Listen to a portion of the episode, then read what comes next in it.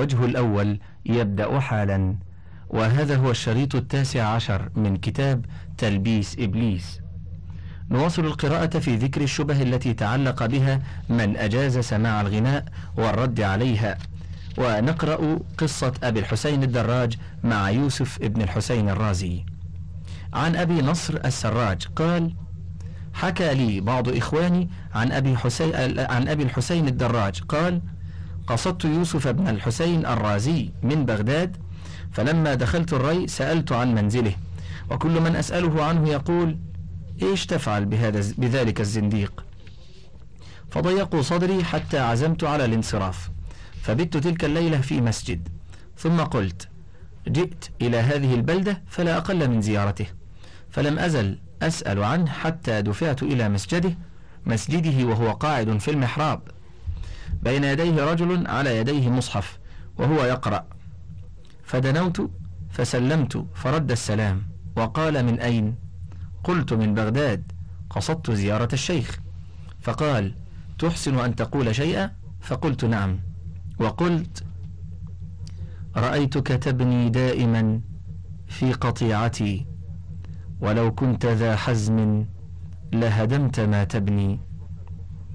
فأطبق المصحف ولم يزل يبكي حتى ابتلت لحيته وثوبه حتى رحمته من كثرة بكائه.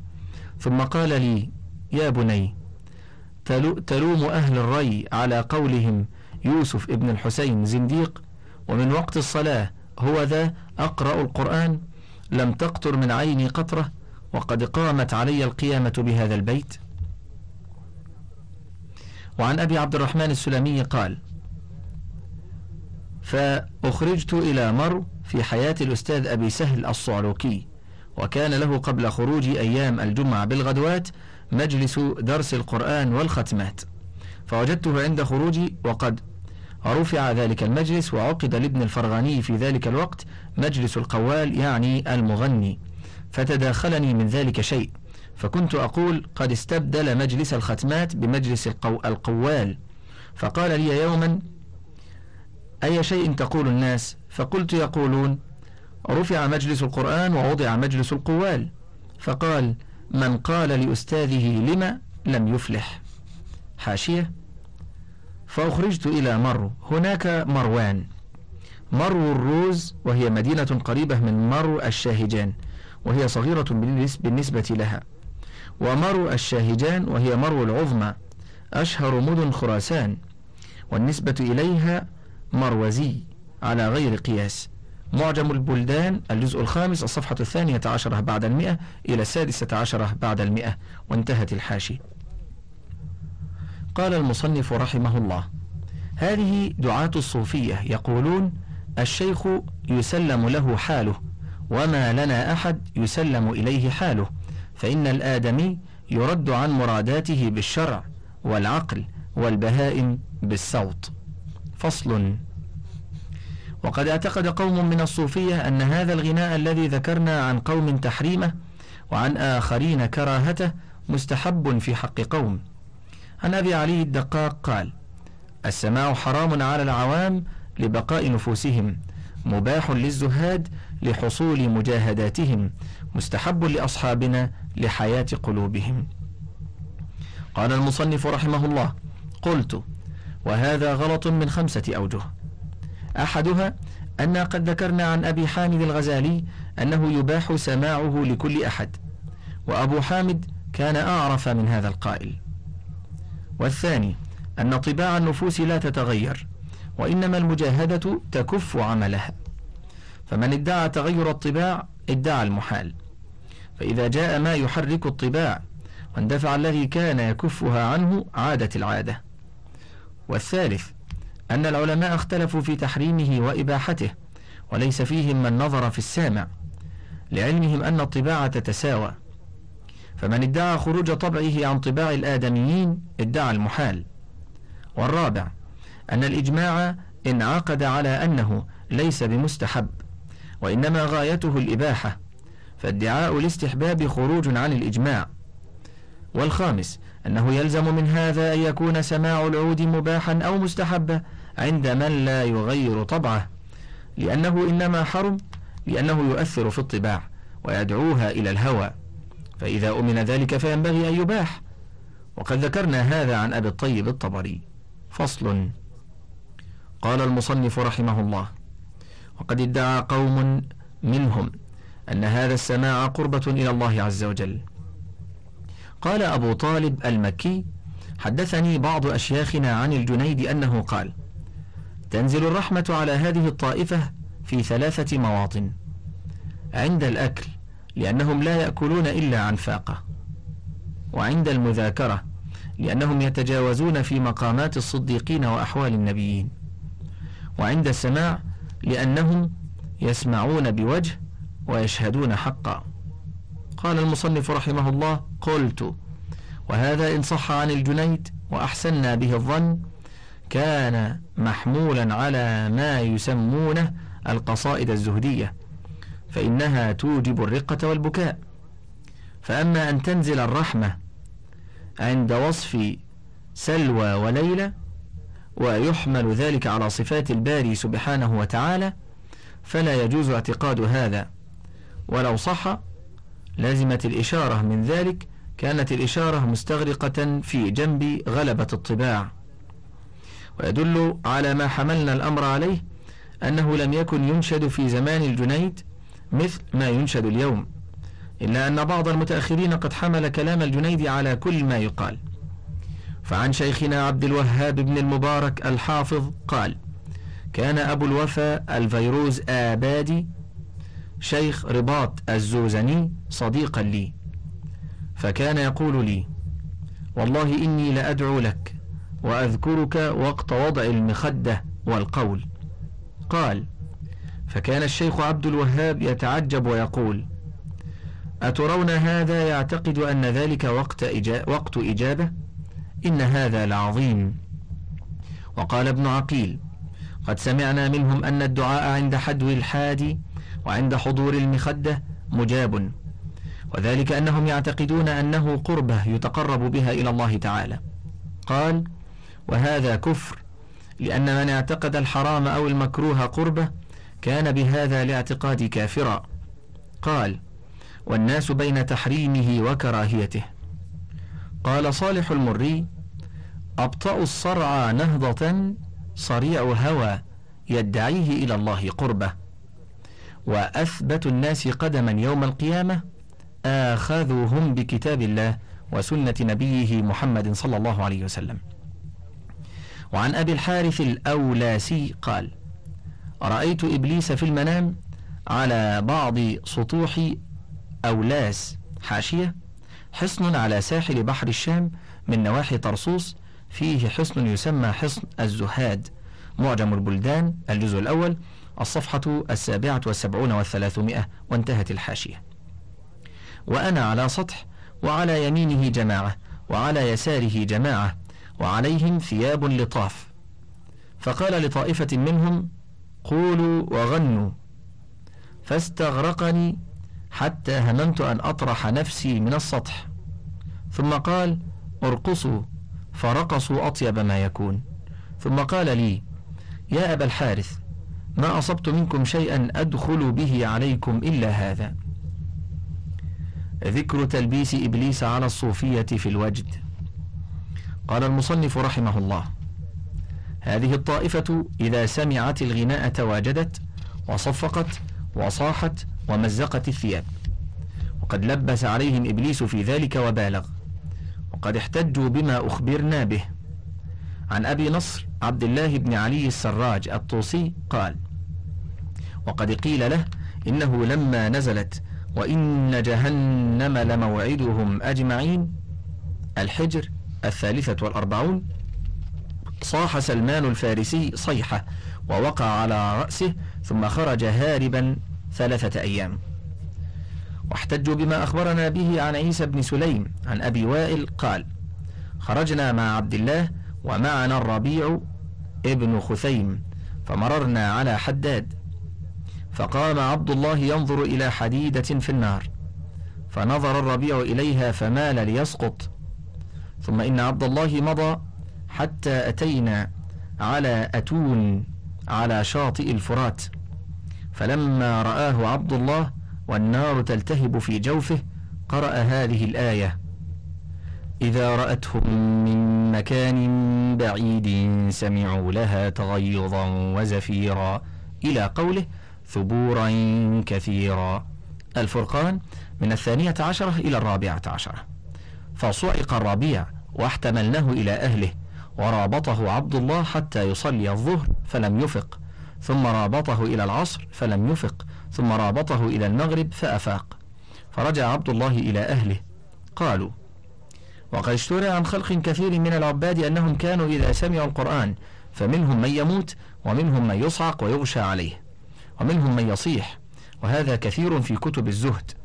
والجواب أما ما ذكره عن, عن سلمان فمحال وكذب ثم ليس له إسناد والآية نزلت بمكة وسلمان إنما أسلم بالمدينة. ولم ينقل عن أحد من الصحابة مثل هذا أصلا.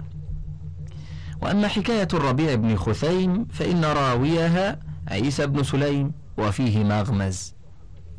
وعن أبي جعفر محمد بن عمرو بن موسى العقيلي قال قال أحمد بن حنبل عيسى بن سليم عن أبي وائل لا أعرفه. قال العقيلي وحدثنا عبد الله بن أحمد قال حدثني أبي قال حدثني ابن آدم قال سمعت حمزة الزيات قال لسفيان إنهم يرون عن الربيع بن خثيم أنه صعق. قال ومن يروي هذا؟ إنما كان يرويه ذاك القاص يعني عيسى بن سليم. فلقيته فقلت عمن تروي أنت ذا منكرا عليه. حاشية. الأتون الموقد الكبير كموقد الحمام والجصاص. حمزة بن حبيب وحمزة الزيات ابن عمارة الزيات الكوفي الفرضي التيمي. كان إمام الناس بالكوفة في القراءة بعد عاصم والأعمش. وكان ثقة حجة قيما بكتاب الله. قال عنه شيخه الأعمش هذا حبر القرآن. توفي سنة ست وخمسين ومائة. شرح طيبة النشر في القراءات العشر لأبي القاسم النويري في الجزء الأول الصفحة الثالثة بعد المئتين وانتهت الحاشية. قال سمعت حمزة الزيات قال لسفيان إنهم يروون عن الربيع بن خثيم أنه صعق إلى آخر الرواية قال المصنف رحمه الله قلت فهذا سفيان الثوري ينكر أن يكون الربيع بن خثيم جرى له هذا لأن الرجل كان على السمت الأول وما كان في الصحابة من يجري له مثل هذا ولا التابعين. ثم نقول على تقدير الصحة إن الإنسان قد يخشى عليه من الخوف فيسكنه الخوف ويسكته فيبقى كالميت. وعلامة الصادق أنه لو كان على حائط لوقع لأنه غائب. فأما من يدعي الوجه ويتحفظ من أن تزل قدمه ثم يتعدى إلى تخريق الثياب وفعل المنكرات في الشرع فإنا نعلم قطعا أن الشيطان يلعب به. عن أحمد بن عطاء قال كان للشبلي يوم الجمعة نظرة ومن بعدها صيحة فصاح يوما صيحة تشوش من حوله من الخلق وكان بجنب حلقته حلقة أبي عمران الأشيب فحرد أبو عمران وأهل حلقته. حاشية تشوش عليه الأمر اختلط والتبس. حرد فلان حردا قصدا وحرد عن قومه اعتزلهم. انتهت الحاشية. قال المصنف رحمه الله واعلم وفقك الله أن قلوب الصحابة كانت أصفى القلوب وما كانوا يزيدون عن الوجد على البكاء والخشوع. فجرى من بعضهم نحو ما أنكرناه فبالغ رسول الله صلى الله عليه وسلم في الإنكار عليه. عن أنس قال وعظ رسول الله صلى الله عليه وسلم يوما فإذا رجل قد صعق. فقال النبي صلى الله عليه وسلم من ذا الملبس علينا ديننا؟ إن كان صادقا فقد شهر نفسه وإن كان كاذبا فمحقه الله. حاشية ضعيف. في إسناده يوسف بن عطية بن ثابت الصغار البصري متروك من الثامنة. وقال الذهبي مجمع على ضعفه متروك. التقريب الجزء الثاني صفحة الحادية والثمانون والثلاثمائة. ميزان الاعتدال الجزء الرابع صفحة التاسعة والستون والأربعمائة. انتهت. وعن أنس بن مالك أيضا قال ذكر عنده هؤلاء الذين يصعقون عند القراءة. فقال أنس لقد رأيتنا ووعظنا رسول الله صلى الله عليه وسلم ذات يوم حتى سمعنا للقوم حنينا حين أخذتهم الموعظة وما سقط منهم أحد. حاشية ضعيف. في إسناده روح بن عطاء ابن أبي ميمونة. قال فيه ابن معين ضعيف الحديث. وضعفه النسائي وغيره. الضعفاء والمتروكون للدار قطني في الصفحة الرابعة والعشرين بعد المئتين والضعفاء الكبير في الصفحة الرابعة والتسعين بعد الأربعمائة. انتهت الحاشية. قال المصنف رحمه الله وهذا حديث العرباض بن سارية. وعظنا رسول الله صلى الله عليه وسلم موعظة ذرفت منها العيون ووجلت منها القلوب. حاشية سبق تخريجه في بداية الكتاب. انتهى.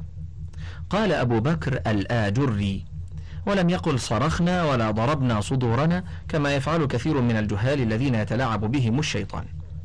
وعن حسين بن عبد الرحمن قال قلت لأسماء بنت أبي بكر كيف كان أصحاب رسول الله صلى الله عليه وآله وسلم عند قراءة القرآن؟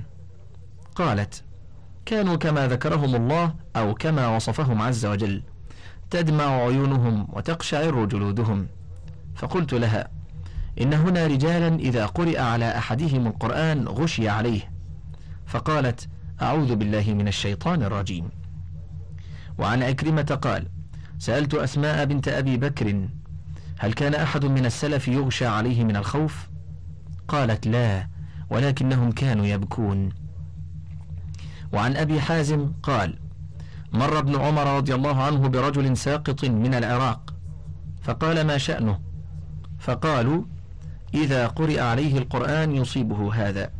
قال إنا لنخشى الله عز وجل وما نسقط. وعن ابن عباس أنه ذكر الخوارج وما يلقون عند تلاوة القرآن فقال إنهم ليسوا بأشد اجتهادا من اليهود والنصارى وهم مضلون. وعن قتادة قال قيل لأنس بن مالك إن ناسا إذا قرئ عليهم القرآن يصعقون. فقال ذاك فعل الخوارج.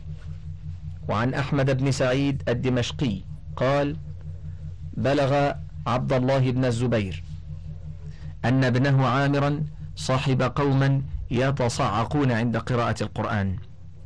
حاشية يقال صاعق الرجل أصابته الصاعقة وغشي عليه وهلك. ويتصاعقون أي يظهرون أنهم قد غشي عليهم. انتهت الحاشية. فقال له يا عامر لأعرفن ما صحبت الذين يصعقون عند القرآن لأوسعنك جلدا. وعن عامر بن عبد الله بن الزبير قال جئت إلى أبي فقال أين كنت؟ فقلت وجدت أقواما ما رأيت خيرا منهم يذكرون الله عز وجل فيرعد أحدهم حتى يغشى عليه من خشية الله عز وجل فقعدت معهم. قال لا تقعد معهم بعدها. فرآني كأني لم يأخذ ذلك في. فقال رأيت رسول الله صلى الله عليه وسلم يتلو القرآن ورأيت أبا بكر وعمر يتلوان القرآن ولا يصيبهم هذا.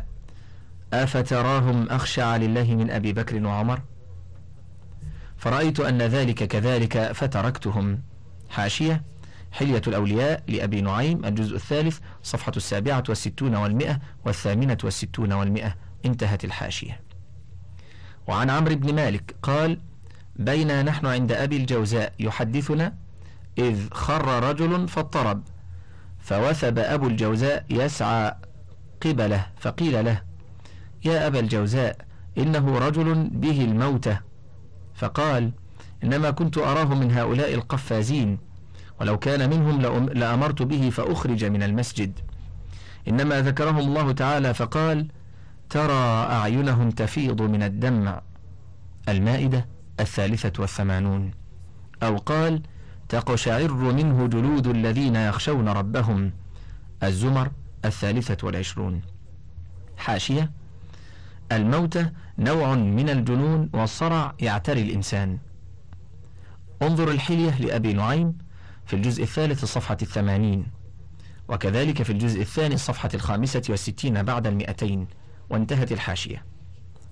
وعن عمر بن مالك البكري قال قرأ قارئ عند أبي الجوزاء قال فصاح رجل من أخريات القوم أو قال من القوم فقام إليه أبو الجوزاء فقيل له يا أبا الجوزاء إنه رجل به شيء. فقال طبيب. إنه من هؤلاء القفازين فلو كان منهم لوضعت رجلي على عنقه. وقال أبو عمر أخبرنا جرير بن حازم أنه شهد محمد بن سيرين وقيل له إن ها هنا رجالا إذا قرئ على أحدهم القرآن غشي عليه. فقال محمد بن سيرين يقعد أحدهم على جدار ثم يقرأ عليه القرآن من أوله إلى آخره فإن وقع فهو صادق. قال أبو عمرو. وكان محمد بن سيرين يذهب إلى أن هذا تصنع وليس بحق من قلوبهم. وعن عمران بن عبد العزيز قال سمعت محمد بن سيرين وسئل عمن يستمع القرآن فيصعق. فقال ميعاد ما بيننا وبينهم أن يجلسوا على حائط. فيقرأ عليهم القرآن من أوله إلى آخره. فإن سقطوا فهم كما يقولون. حاشية الحلية لأبي نعيم الجزء الثاني الصفحة الخامسة والستون بعد المئتين. انتهى. وعن الحسن أنه وعظ يوما فتنفس رجل في مجلسه. فقال الحسن إن كان لله تعالى فقد شهرت نفسك وإن كان لغير الله فقد هلكت. وعن عبد الكريم بن رشيد قال كنت في حلقة الحسن فجعل رجل يبكي وارتفع صوته. فقال الحسن إن الشيطان ليبكي هذا الآن. قال الفضيل بن عياض لابنه وقد سقط. يا بني إن كنت صادقا لقد فضحت نفسك وإن كنت كاذبا فقد أهلكت نفسك. وعن المرتعش قال رأيت أبا عثمان سعيد بن عثمان الواعظ وقد تواجد إنسان بين يديه. فقال له يا بني إن كنت صادقا فقد أظهرت كل مالك وإن كنت كاذبا فقد أشركت بالله. فصل. قال المصنف رحمه الله فإن قال قائل إنما يفرض الكلام في الصادقين لا في أهل الرياء فما تقول في من أدركه الوجد ولم يقدر على دفعه؟ فالجواب إن أول الوجد انزعاج في الباطن. فإن كف الإنسان نفسه كي لا يطلع على حاله يئس الشيطان منه فبعد عنه. كما كان أيوب السختياني إذا تحدث فرق قلبه مسح أنفه وقال ما أشد الزكام. وإن أهمل الإنسان نفسه ولم يبال بظهور وجده أو أحب اطلاع الناس على نفسه نفخ فيه الشيطان فانزعج على قدر نفخه. وعن امرأة عبد الله قالت جاء عبد الله ذات يوم وعندي عجوز ترقيني من الحمرة فأدخلتها تحت السرير. حاشية الحمرة مرض وبائي يسبب حمى وبقعا حمراء في الجلد ولا تدخل جراثيمه في الجلد إلا من خجس أو جرح. انتهت الحاشية. فأدخلتها تحت السرير. قالت فدخل فجلس إلى جنبي فرأى في عنقي خيطا فقال ما هذا الخيط؟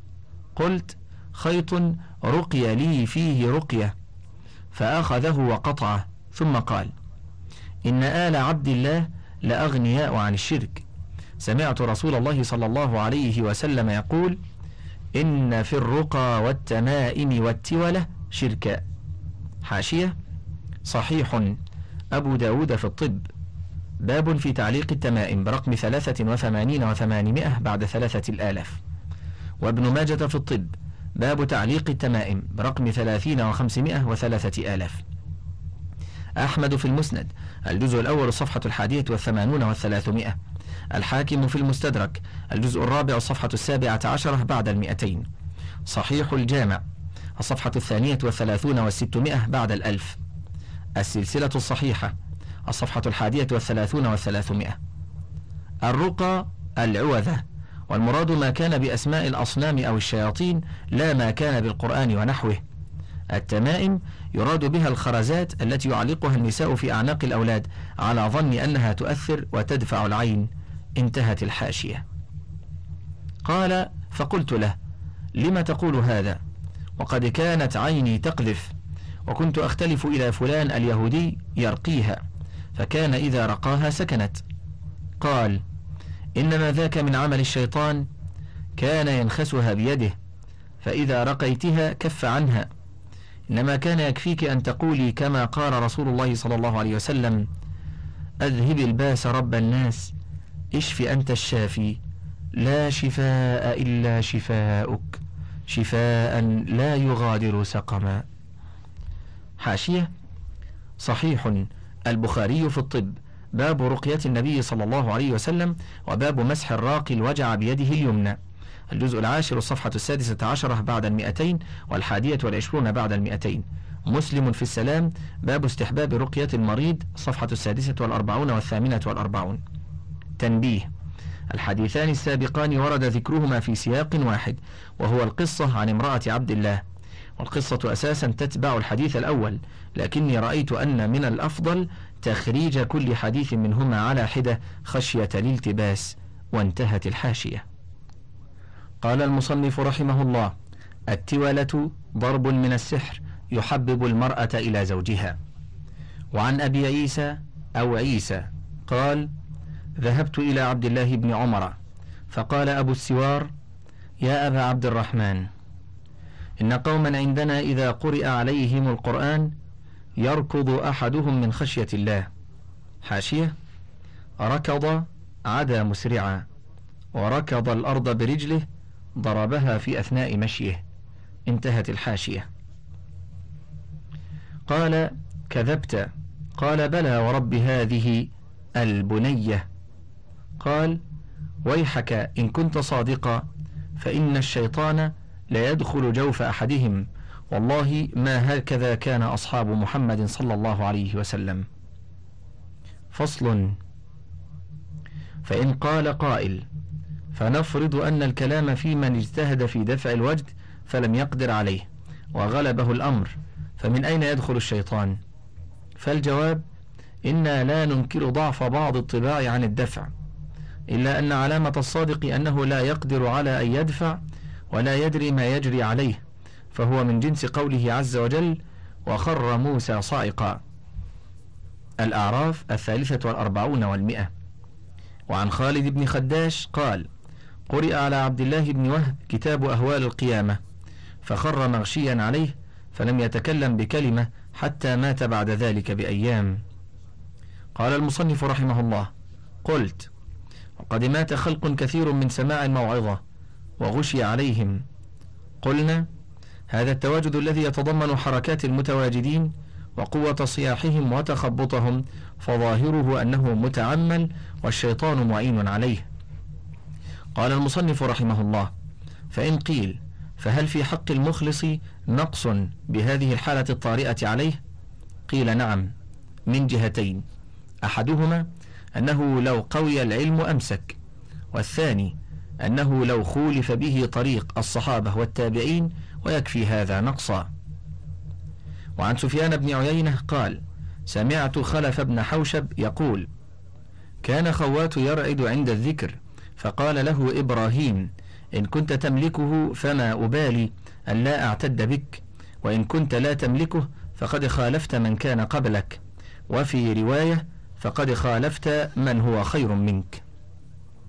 قال المصنف رحمه الله قلت إبراهيم هو النخعي الفقيه وكان متمسكا بالسنة شديد الاتباع للأثر وقد كان خوات من الصالحين البعداء عن التصنع وهذا خطاب إبراهيم له فكيف بمن لا يخفى حاله في التصنع؟ انتهى الوجه الأول. فضلا اقلب الشريط.